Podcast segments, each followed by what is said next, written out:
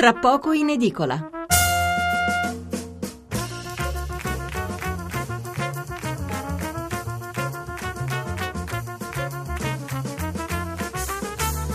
Buonasera da Stefano Mensurati e benvenuti all'ascolto di Tra poco in edicola, la rassegna stampa notturna di Radio 1. 800 05 05 78 il numero verde per intervenire in diretta, 335 699 29 49 il numero per inviare sms o whatsapp.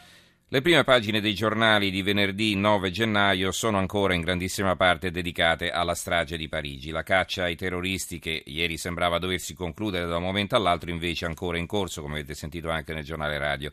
E una caccia eh, all'uomo nella quale sono impegnati ben 80, 88.000 eh, esponenti delle forze dell'ordine, un dispiegamento veramente mai visto prima. Ecco, sempre a Parigi ieri mattina è stata uccisa una poliziotta in circostanze ancora da chiarire e anche se i due episodi non sembrano collegati, la preoccupazione è crescente. I livelli di allerta stato, sono stati aumentati non soltanto in Francia ma in tutta Europa, Italia compresa, e di questo e in particolare anche del coordinamento fra le polizie e i servizi dell'Unione Europea parleremo fra poco con il procuratore nazionale antimafia Franco Roberti. Subito dopo ci sposteremo in Francia sia per gli ultimi aggiornamenti sia per far luce eh, sul dibattito culturale relativo al rapporto con l'Islam, un dibattito sul quale appunto si è venuta a innestare questa strage alla redazione di Charlie Hebdo.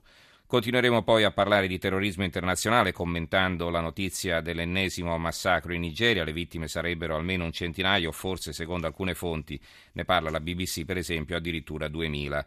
E dopo l'una presenteremo i nuovi numeri di Panorama e dell'Espresso che saranno in edicola fra poche ore. E quindi ci collegheremo con gli Stati Uniti sia per commentare le reazioni della stampa americana che a differenza di quella europea ha deciso in gran parte di non pubblicare le vignette di Charlie Hebdo, sia anche poi ci collegheremo con il Canada per eh, quella che potremmo definire una prote- promozione sul campo. Vi ricordate la giubba rossa che uccise il terrorista che nell'ottobre scorso era entrato nel Parlamento di Ottawa? Bene, come ricompensa quest'uomo è stato nominato ambasciatore in Irlanda, suo paese d'origine. Una curiosità che però nei paesi anglosassoni è una consuetudine, ma da noi eh, sarebbe chiaramente inconcepibile perché qui per diventare ambasciatore bisogna salire tutti i gradini della carriera diplomatica. Allora partiamo con la lettura dei titoli e degli editoriali relativi alla strage di Parigi, eh, titoli e articoli di fondo che vi proporremo un po' alla volta per non appesantire troppo l'ascolto. Eh, partiamo naturalmente dai eh, quotidiani maggiori, Corriere della Sera, la grande caccia ai due killer, la Repubblica, Charlie eh, sfida al terrore. Naturalmente c'è poi eh, un'attenzione particolare per quanto potrebbe accadere in Italia, anche alla luce dei provvedimenti annunciati dal ministro Alfano e di questo danno notizia diversi quotidiani. Vediamo un po' cosa si dice questo, eh, a questo riguardo. La Sicilia, Alfano, in Italia 53 combattenti, il governo prepara giro di vita sul web e chiede di attenuare la privacy.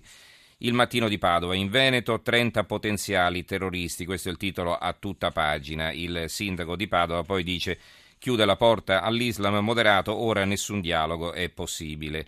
L'Unione Sarda ci apre con questa notizia da Olbi, da Olbi al campo terrorista, allarme interno, c'è un diciannovenne pakistano cresciuto nell'isola. Il tempo a tutta pagina, siamo tra voi, eh, l'antiterrorismo, boom di moschee illegali, cani sciolti, reclutatori e imam itineranti, tra gli jihadisti 53 italiani, tra i quali anche una donna. Mentre a Parigi continua la caccia ai killer in fuga, in Italia sale l'allarme anche per i tagli ai poliziotti. C'è poi un articolo firmato da Francesca Musacchio, un corsivo intitolato Le loro minacce e il nostro lavoro. Scrive la Musacchio, ho una grave colpa, anzi due, sono donna e per di più occidentale, l'espressione del peccato per l'Islam integralista. Per aggravare la situazione, già di suo abbastanza complicata, mi permetto di scrivere e parlare del Corano come nessuno parla e scrive nella capitale della cristianità, una bestemmia. Quando ho visto i primi lanci delle agenzie di stampa relativi all'attentato al Charlie Hebdo, mi si è gelato il sangue nelle vene in una frazione di secondo realizzato quanto sia terribilmente vero tutto quello che abbiamo sempre raccontato nelle nostre inchieste giornalistiche e quindi la follia jihadista potrebbe colpire in forme diverse anche il tempo chiunque in Italia racconti la verità sull'Islam senza regole. E allora, come in un film, ho ripercorso mentalmente gli avvertimenti, le telefonate, le lettere, le minacce arrivate in redazione da parte di quell'Islam malato, dal culto ossessivo e distorto, che nega ogni diritto a chi non condivide la stessa fede. Con, come quella volta del primo avvertimento, quando una fonte all'interno della comunità islamica di Roma mi consigliò caldamente di non farmi più vedere nel quartiere di Centocelle, il tuo articolo non è piaciuto, forse è meglio che ti occupi d'altro, lo dico per te. Oppure quando la lettera di un avvocato diffidò il nostro giornale dallo scrivere ancora di una certa moschea romana arbitrariamente accostata ai terroristi. Poi mi è capitato spesso, non solo nei paesi arabi ma anche in Italia, di vedere uomini di fede musulmana ritrarsi, quasi atterriti, per evitare di venire a contatto con la mano di una donna peccatrice occidentale.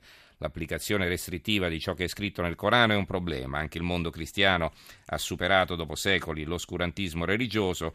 L'Islam ha bisogno di un'evoluzione culturale, ma questo avverrà solo attraverso i secoli. Per ora la loro libertà inizia dove finisce la nostra.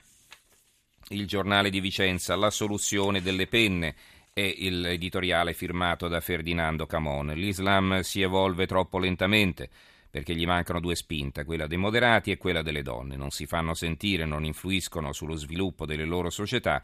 Quando si impostava qui in Occidente la linea d'accoglienza degli immigranti, qualcuno dal mondo cattolico avvertiva che c'erano aree del pianeta compatibili con la nostra civiltà per esempio il Sud America o l'Est europeo, e aree molto meno integrabili, per esempio l'immenso territorio islamico. I politici non hanno dato importanza a questo avvertimento nella convinzione che le radici religiose non avrebbero poi grande influenza sulla vita sociale dei nuovi arrivati. Si diceva allora benvenuti i migranti che vengono per vivere in mezzo a noi e quelli che vengono per vivere a fianco di noi.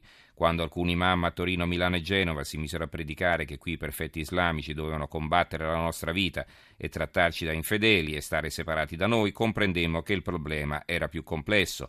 Emigravano ma si consideravano portatori di una civiltà superiore. Volevano per i loro figli classi separate, venivano per lavorare, guadagnare e vivere, ma non integrarsi. Non hanno mai manifestato in massa contro le due torri Adesso ci sono sindaci che chiedono agli islamici della loro città di condannare pubblicamente la strage parigina, altrimenti se ne possono anche andare.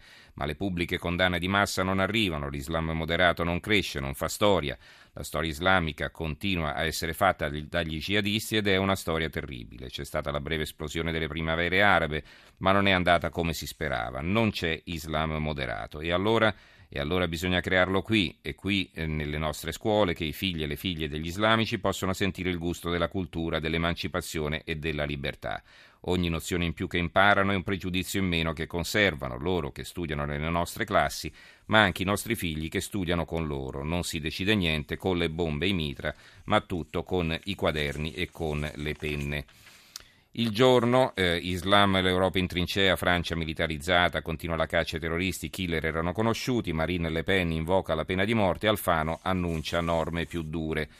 E poi eh, ci sono alcuni giornali che si occupano dei finanziamenti del terrorismo, per esempio questo è eh, l'obiettivo del, di tutta una serie di articoli di, di inchiesta del Sole 24 ore eh, riassunti poi sotto un unico titolo Petrolio e racket, così si finanzia il nuovo terrorismo. L'inchiesta, i miliziani dell'ISIS sfruttano l'estrazione di greggi, i reperti archeologici e le estorsioni nei territori che sono sotto il loro controllo. L'avvenire alle estorsioni, ai reperti archeologici e al petrolio ci aggiunge anche un altro business che è quello dei migranti. C'è un titolo a questo riguardo, anche i terroristi fanno affari con i migranti, i nuovi flussi dalla Turchia all'Europa, in una cosa i profughi sono riusciti da laddove mai nessuno era arrivato, far mettere intorno a un tavolo la mafia turca, quella siriana e gli emissari dei gruppi combattenti, primi fra tutti l'ISIS.